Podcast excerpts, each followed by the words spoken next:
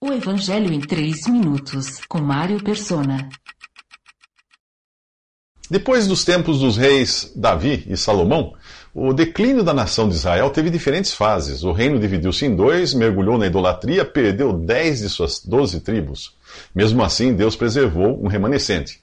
Remanescente fiel que não se deixou levar pela ruína generalizada, como nós vimos na história de Simeão e Ana. Agora, no capítulo 3 do Evangelho de Lucas, entra em cena João Batista, a voz que clama no deserto. E é assim que Israel é visto aqui, um deserto moral e dominado pelo inimigo.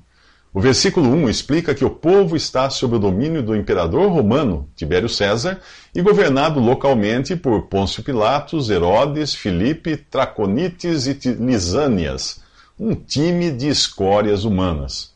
Alguém poderia argumentar que as coisas melhoraram se comparadas com os anos de idolatria, já que o templo foi reconstruído, a ordem sacerdotal restabelecida e os ídolos banidos do culto judaico. Mas é só aparência.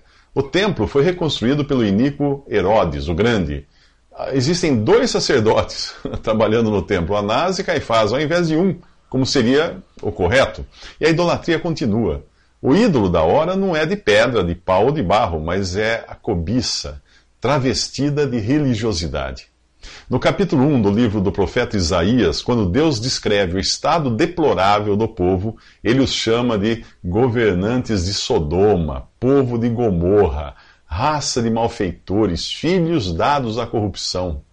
Depois de detalhar a iniquidade em que mergulharam, em que os judeus mergulharam e a aparência de piedade dos seus rituais, Deus conclui: não posso suportar iniquidade associada ao ajuntamento solene. Deus não mudou e o homem também não mudou. Hoje nós vemos a cristandade em um estado semelhante a Israel. Ela está dividida e vendida ao dominador estrangeiro, o príncipe deste mundo.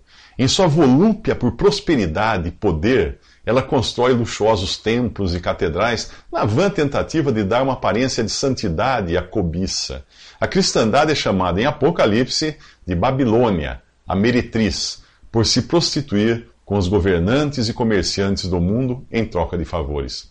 Mas Deus continua alertando: não posso suportar iniquidade associada ao ajuntamento solene.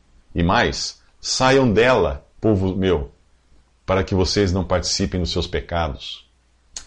Nos próximos três minutos, Alguns escutam o clamor de João Batista e são levados ao arrependimento. Visite 3minutos.net. Dúvidas? Visite respondi.com.br.